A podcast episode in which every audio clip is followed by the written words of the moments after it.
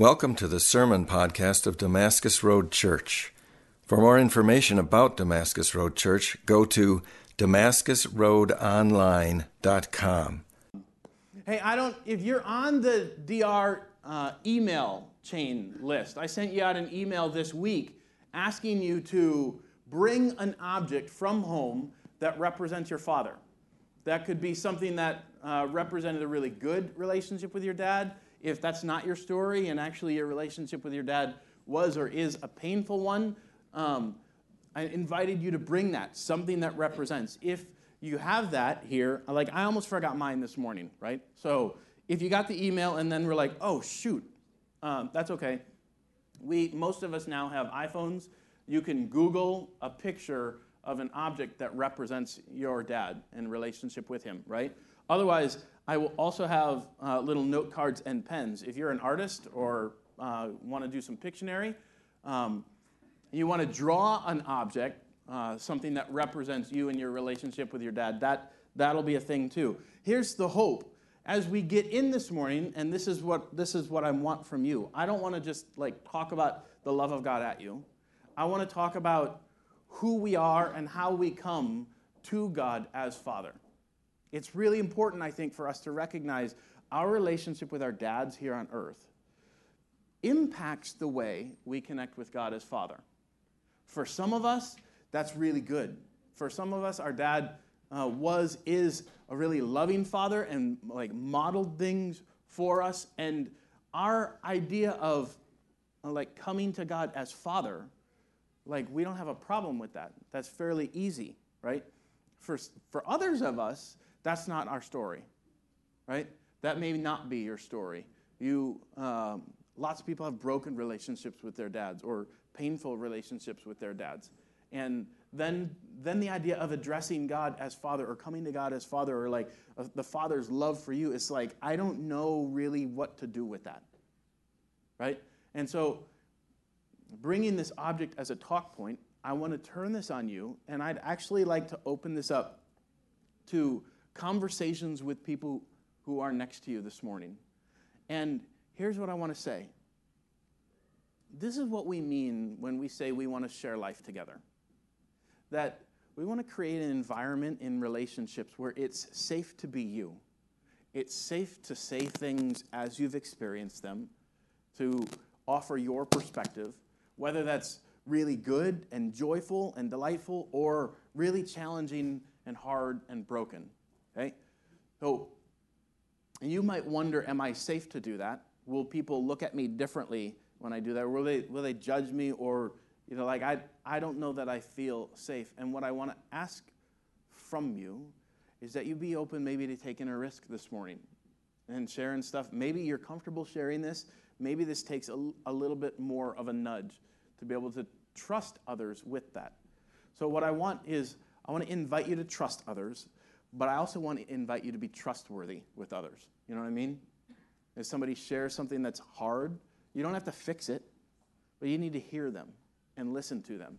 If somebody shares something that's really good, you don't need to downplay that. You can celebrate with them. The Bible says we want to rejoice with those who rejoice, and we want to mourn with those who mourn. And we've got different uh, levels of all of that going on in a room this size.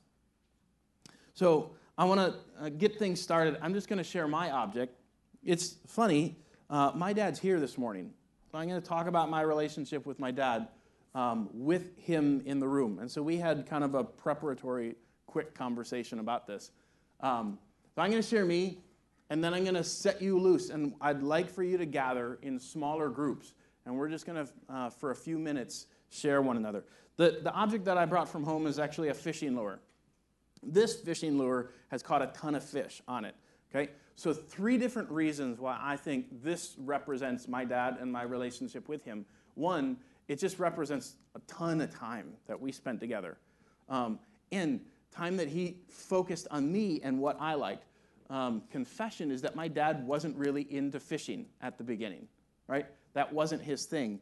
He found out it was my thing. Like I could literally sit in a rowboat all day without catching a fish and be like happy being right there. For some of you, that's like, that would drive me crazy. right? And my dad was like, this is what he wants to do. When we go camping, we're renting a rowboat, we're to go fishing, right? And I loved it. We didn't know what we were doing. We put worms on hooks and we kept, uh, caught panfish or we could tro- go trolling once in a while. And it was just all, all of the hours spent with my dad pouring into me and stuff that I really enjoyed doing. Uh, sports was a thing for me. Um, he encouraged me in football and uh, soccer and all kinds of things. We'd go to the playground and we played two on zero. So we always won, right? He's all time quarterback and I'm all time receiver, and we play four downs to the end zone. And it was just fun to run routes and like have that kind of thing uh, with my dad, who was just continually there for me. Uh, he encouraged me to be a, a, person who didn't just get wrapped up in macho behavior and like a one dimensional guy, but to be well rounded and have an appreciation for music and literature and all, all kinds of things. My dad showed me a lot. We spent a ton of time together. That's the first thing. The second thing is, you know, Jesus has this line uh, where he, he's welcoming some fishermen. He's uh, calling to fishermen. He's like, You're fishermen. I'm to I'm to turn you into people who fish for people, right? Fishers of men. And I'm going to take what you know and I'm going to change it so that you're actually going out and catching people. And what Jesus is doing, he's, he's inviting them into an apprentice relationship. Come follow me. See how I live. See how I do things. You'll become more like me. So that's number two for me, is I feel like my dad was a guy that I grew up wanting to imitate. And he showed me lots of things. He taught me lots of things. Both gave me information and then gave me somebody to imitate said, Follow me, right? And I'll show you how to walk through this life. And he pointed me to Jesus. Um, and I love that. The third is fishing hooks have pokey parts, right? They got hooks, they have barbs. And my dad has some barbs. My dad has some pokey stuff. I learned at an early age, uh, there were times when my dad got angry, very rarely with me, uh, or like at us, directed at us, but like my dad had a rage factor. Like if we went camping and the camper wasn't going up right, he'd, he'd kind of go off. Um, and we knew mom would take us on a walk at that point. We'd go, we'd go hike the nature trail and come back and then say, Dad, it's okay, I'll get it. Right? Um, his anger is something that uh, I learned. I learned how to be a peacemaker as a response to anger right? Uh, and watching that and not wanting that in me. I also I had a different kind of anger form in me. So my my kind of anger isn't really a rage anger. Mine is more of a compressed, uh, seething uh, bitterness has got in, and I think some of that is from my dad. Um, so lots and lots and lots of good, lots and good, but there's also some pain there, right? And we're working that out um, and walking through that. That's me and my relationship. I'm super grateful. I recognize that most people don't have stories with their dads um, near as healthy as I have growing up. And I'm, I'm just, I'm really, really thankful. Um, now, now I want to give you the opportunity. In the next few minutes, I want you to turn, um, and it doesn't have to be that in depth. I, of course, had way more time to prepare than you guys. Um, so, what is an object that represents your dad in 60 seconds? What could you tell the people around you um, about your dad, about relationship with him? I also want to give you um, an invitation to get up and move to a different place than you're sitting. If who you're sitting with just super comfortable and they may know all of this stuff, maybe you choose to branch out and go to somebody that you don't know as well. Um, that's up to you. But I, I do want you to, at least at the start of this exercise, Everybody stand up. That's good. Now, uh, take about two minutes. If you brought an object, think about that object for a little bit. If you don't have an object, um, pull out your phone and Google something that represents your dad. If you don't um, have those options or don't prefer those options, there's paper and pens up here. You can come up and grab one. Uh, take the next two minutes just to think about what you could share and then I'll say go, and you can start those conversations uh, with people around you. So last week we started this series that we're calling Listening to the Father.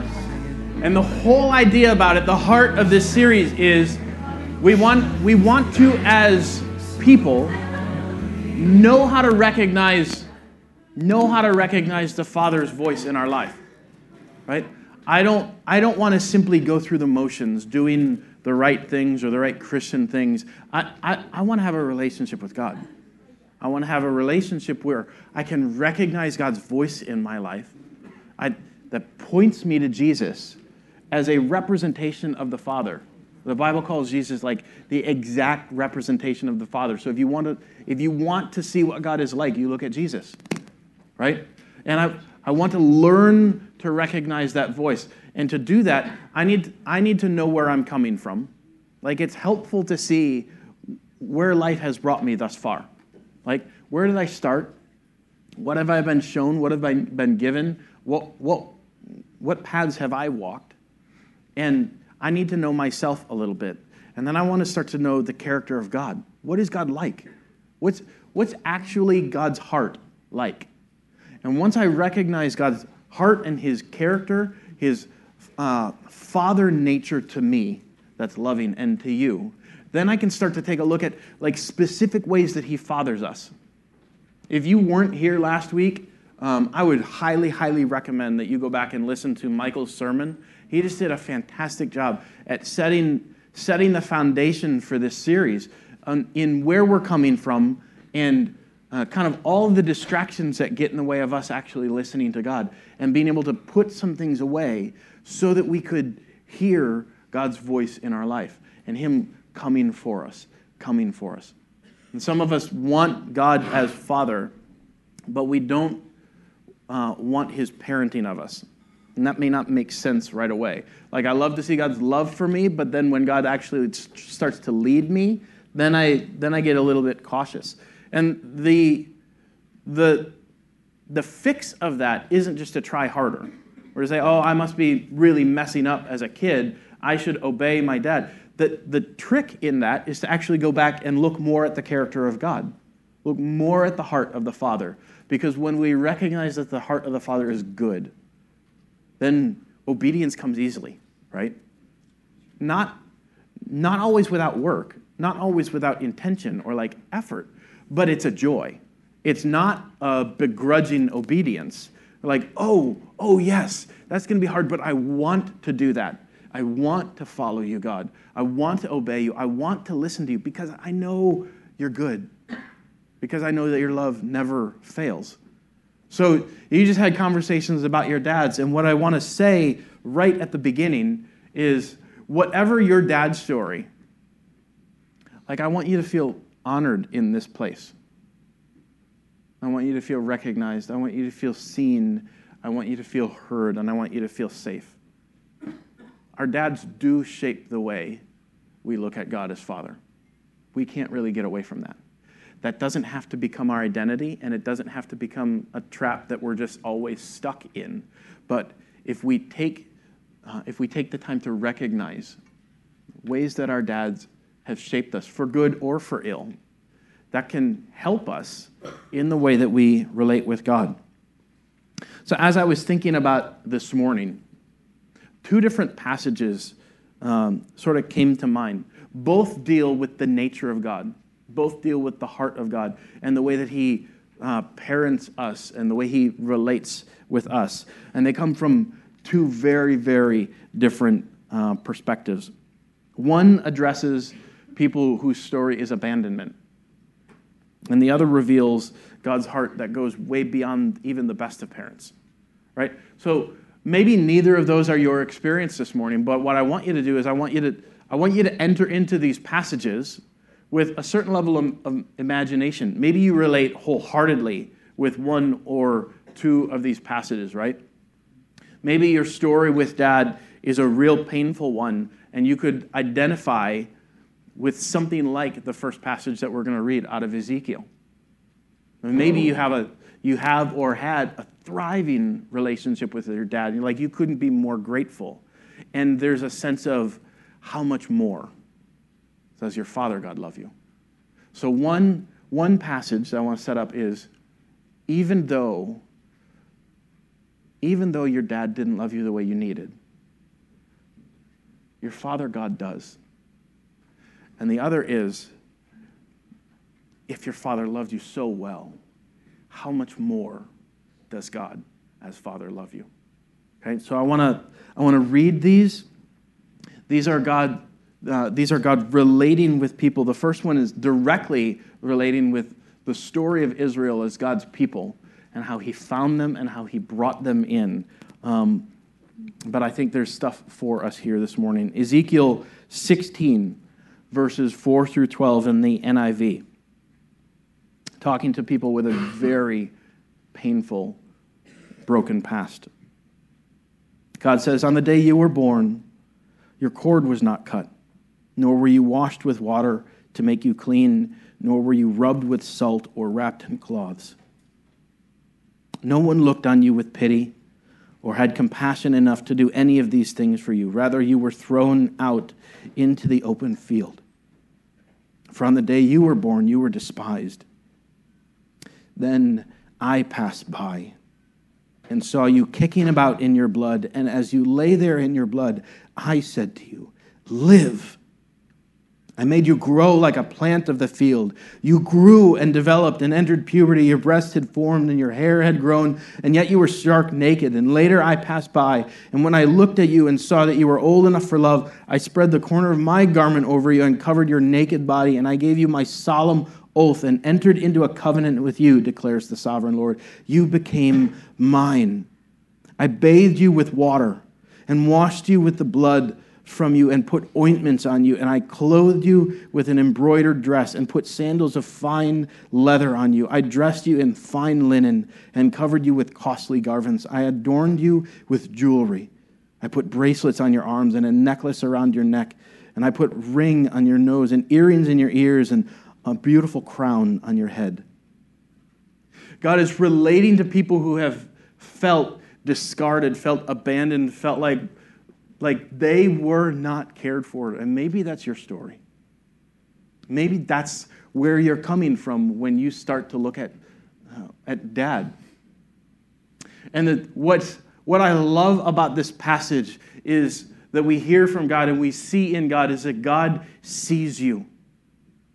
Even in your worst, even in your messiest, even in your most abandoned, most painful, most grieving moments, God sees you. And he doesn't just pass by, he stops. I love the idea that Lindy shared of like, yeah, I know God loves everyone, but I know that God loves me. God's not too busy dealing with everyone to stop and pay attention to you. And when he sees you in your hurt, he stops and he picks you up and he cares for you. He doesn't leave you there abandoned but he brings you home and he provides. And he doesn't just like make it so that you can get by. Like this story is like God lavishing. That's what I love about 1 John 3 1, like how great the love, the Father, that, that we should be called children of God, that he just lavishes love on us. The idea of like a, like a shower, it's not just sprinkles, it just keeps coming and coming and coming. God loves in an unending, overwhelming way. And if you have hurt around dad, he wants, God wants you to know so deeply that he sees you and he cares for you and he will provide for you. So much compassion in this passage. It's, it almost sounds like royalty, right? Like I'm going to put a crown on your head. And that's actually key to your identity in Christ. That if you're in Christ, if you've put your faith in Him and received what God has done for you. You become a son or daughter of the king. You're actually spiritually royalty. He puts a crown on your head and he says, I love my princess. I love my prince, my son, and my daughter. I just love you. And I love how this passage is this vivid picture of God covering over shame. And you're, you're just exposed and I'm going to cover over that. I'm going to take care of you. I'm not going to, I'm, I'm, I'm not going to make that more known, right? I'm not going to press that out of you. A lot of people will take advantage of you in that situation, and God says, I'm going to cover that. I'm going to take care of you. I see you, and my love for you is intense. If you have a painful dad story and you have a hard time with the concept of God as Father, then I want you this morning to let this passage speak the heart of God for you. And not everyone has a painful dad story. And that's good. I'm so glad for that. Like, I'm so grateful for my own story. Though I don't have a perfect dad, right? Because none of us do. I have a really good dad. That's part of my story. And I don't have to hang my head in shame saying, I don't have that kind of story. I get to be grateful that I don't get to be calloused toward others. I don't get to be dismissive. But it doesn't mean that my story isn't good and worthy too. The love of God blows my dad's love away, right? Even those of us who have really good dads, the love of God blows that love away. So here's the second passage that came to my mind Matthew 7, 7 through 11, and I'm reading in the New Living Translation. Jesus is talking about how we approach God, right? And he, so Michael said last week, if you want to see the Father, like Jesus is constantly revealing the Father. It's like that's what he came for. He wants to shine light on the heart of God. And God's been misrepresented by people who say they know him and don't really know him. And Jesus comes and he says, I want you to know what God is like. I, I want you to know the Father. Jesus says, people saying, How do we approach God? He says, Keep on asking. Keep on asking, and you will receive what you ask for. Keep on seeking, and you will find. Keep on knocking, and the door will be open for you. For everyone who asks receives, everyone who seeks finds, and everyone who knocks, the door will be open. And then this is, this is what I love. He says, You parents, if your children ask for a loaf of bread, do you give them a stone instead? I'm hungry. Here, chew on this. what a jerk, right? He's like, You might be tempted. You're not actually going to do that. Okay? Or if they ask for a fish, do you give them a snake? What a, I, I'm hungry. Well, here's poison instead. Of course not. So if you sinful people know how to give good gifts to your children, how much more will your heavenly Father give good gifts to those who ask him? It's like, how do we approach God? He says, ask. Ask. Not like just a cosmic vending machine, right? Like I'm going to plug a quarter in and then you give me stuff. And it's not really a relationship. You don't have a relationship with a vending machine. Or if you do, that's super unhealthy. Okay?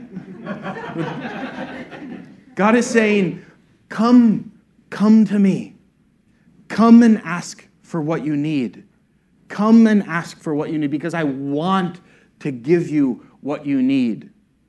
If what you think you need is a super fast red sports car, God might say, yeah, let's get, let's get behind that.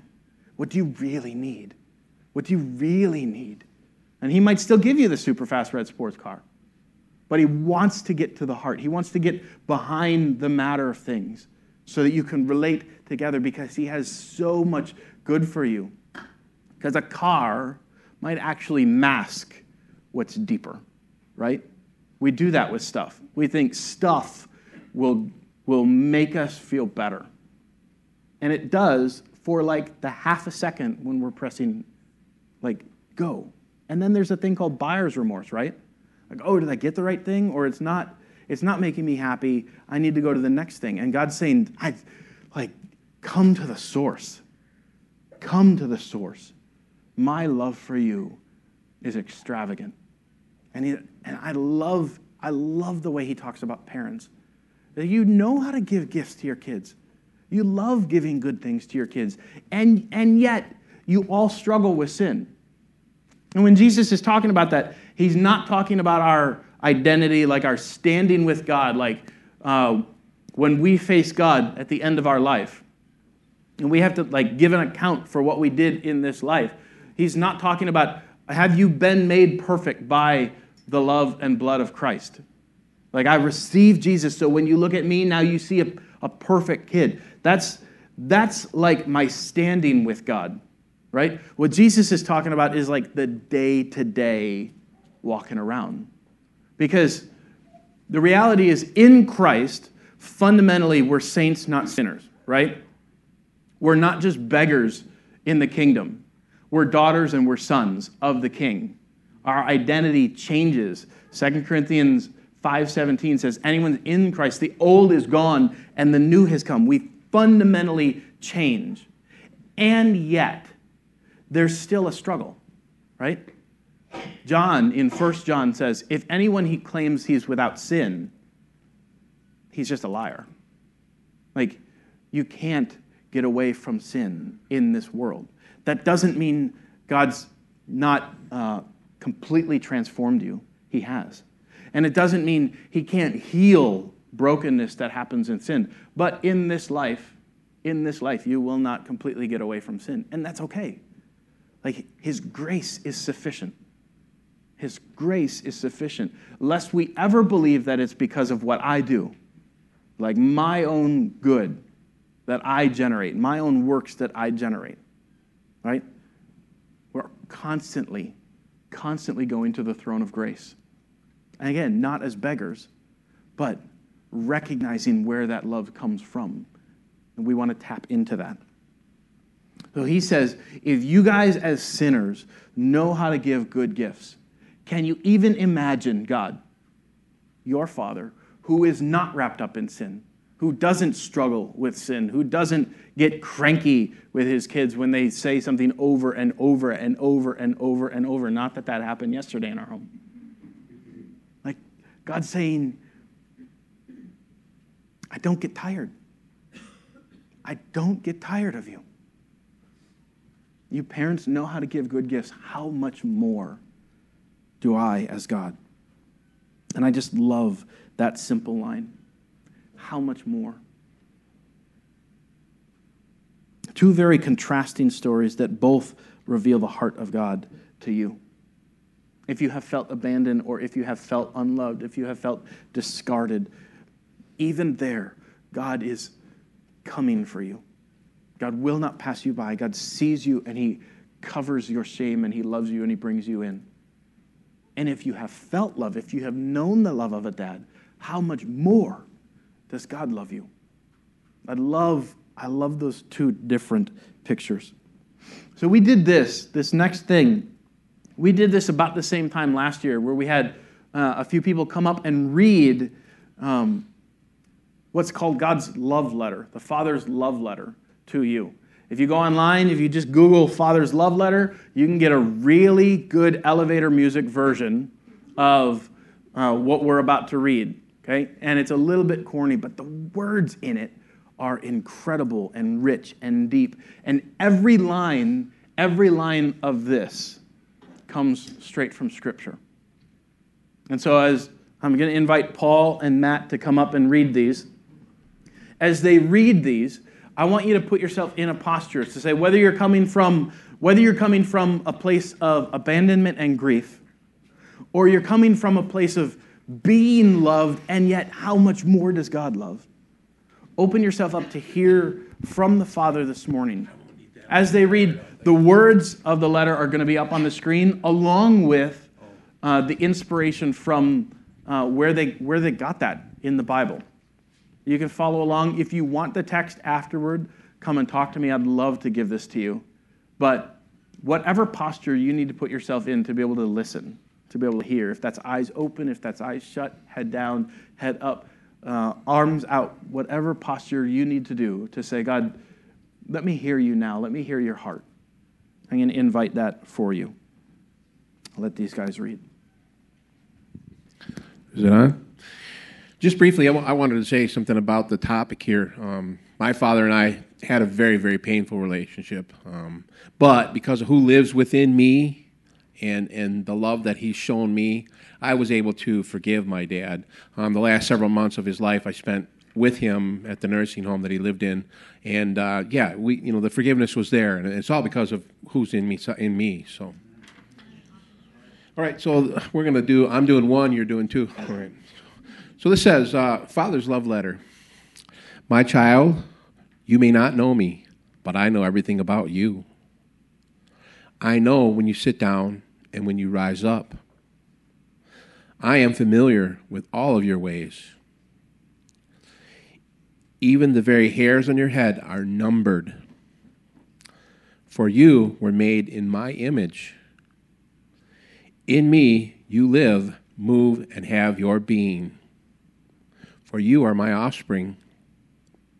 I knew you even before you were conceived. I chose you when I planned creation.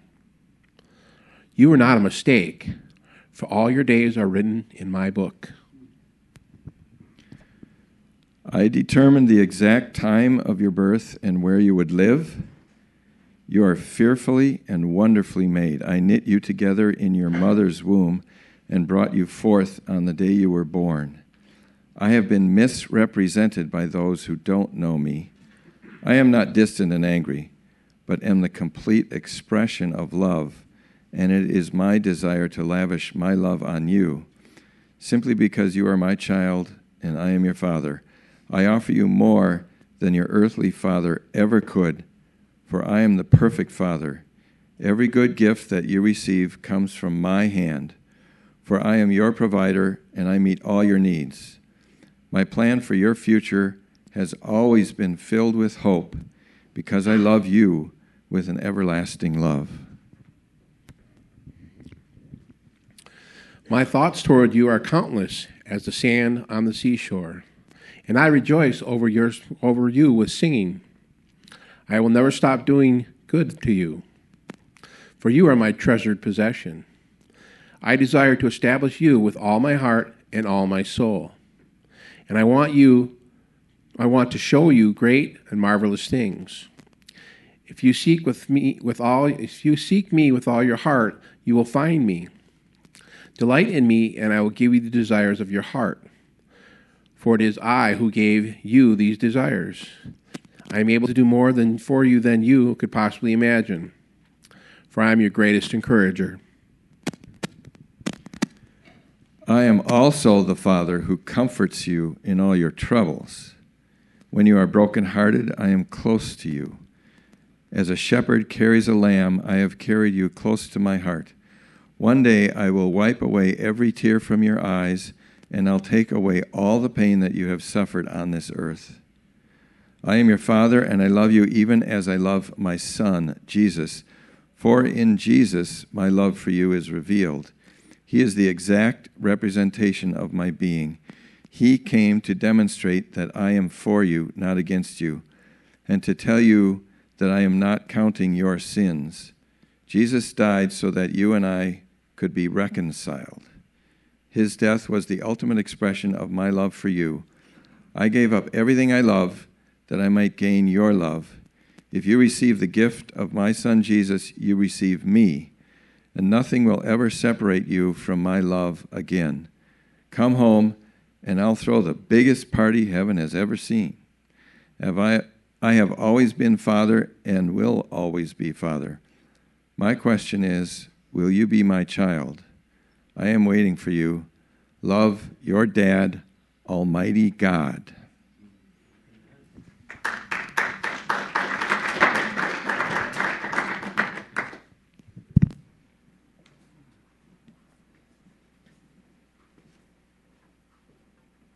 There's this story in Luke 15 where Jesus is uh, talking about God's love for us, about uh, lost things being found.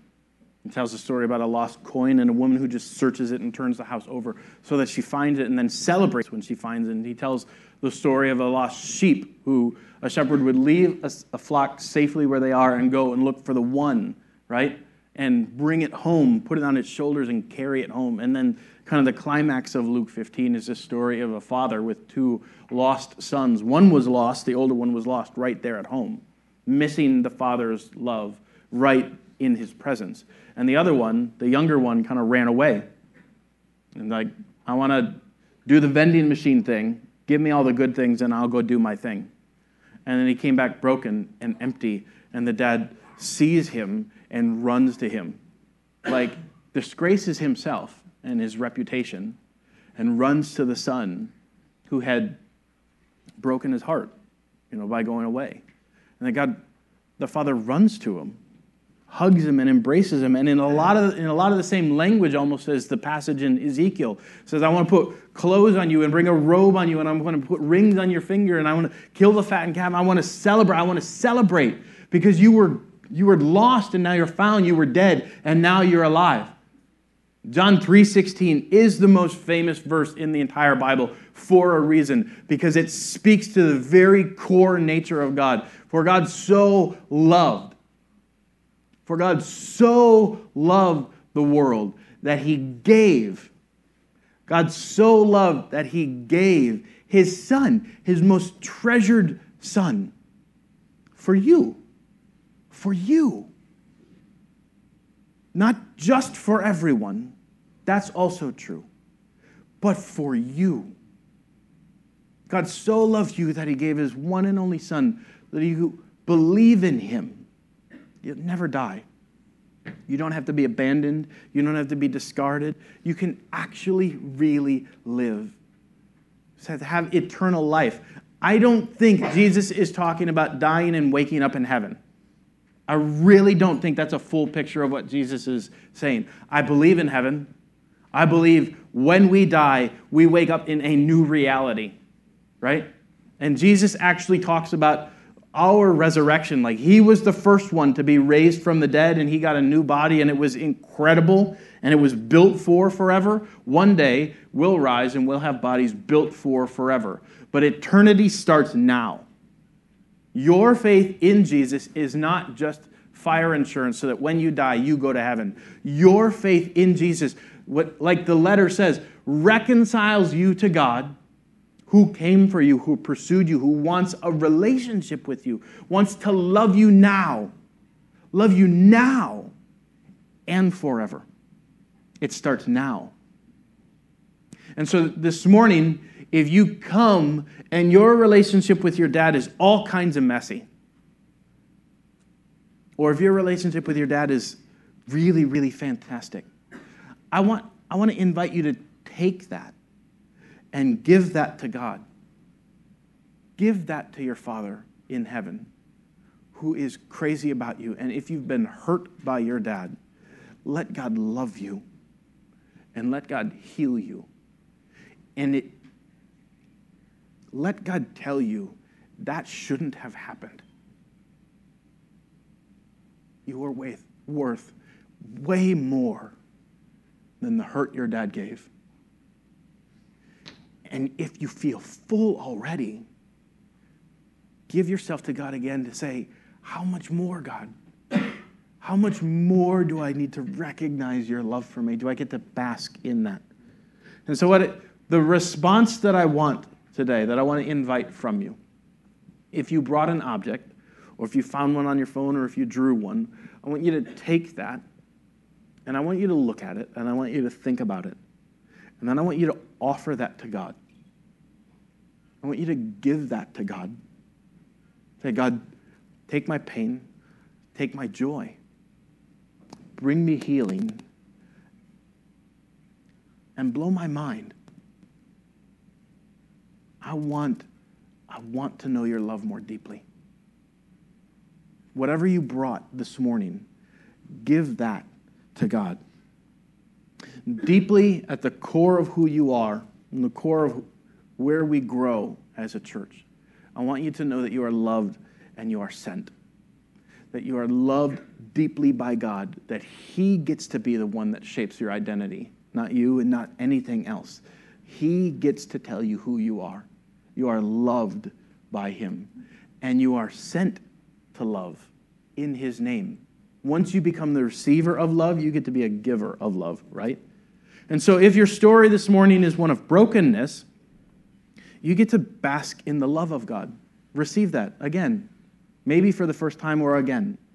If your story this morning is full, don't just pass by the loved part, but look again then into the sent. How can God use the way you've been given love to give to others? How can He how can He help you love others in His name? So that just bubbles up and uh, comes out of you toward others. I want you to bring who you are. and offer that to God. And as the worship team comes up, we're going to celebrate communion today. Um, going back to this pivotal, like, climax of God's love for us in Jesus dying on the cross. Like, I love you so much that I would die. I would love you, I love you so much that I would give my life for you. And we celebrate that when we celebrate communion. There's this two-part response. I want you to, I want you to receive communion as a way of saying, God, thank you. God, I, I'll never forget. God, thank you. And I want you to take your objects and I want you to hold them and then let them go. I'll invite you, if you actually want to physically come up and put your object up here as a way of like distancing yourself and say, I'm, God, I'm going to I'm going to trust you with it. You can do that. If that's something you just want to let go under your seat or in your mind, however you want to respond to that, do that. Let go and grab on to the love of God that is reaching out for you. Let's pray.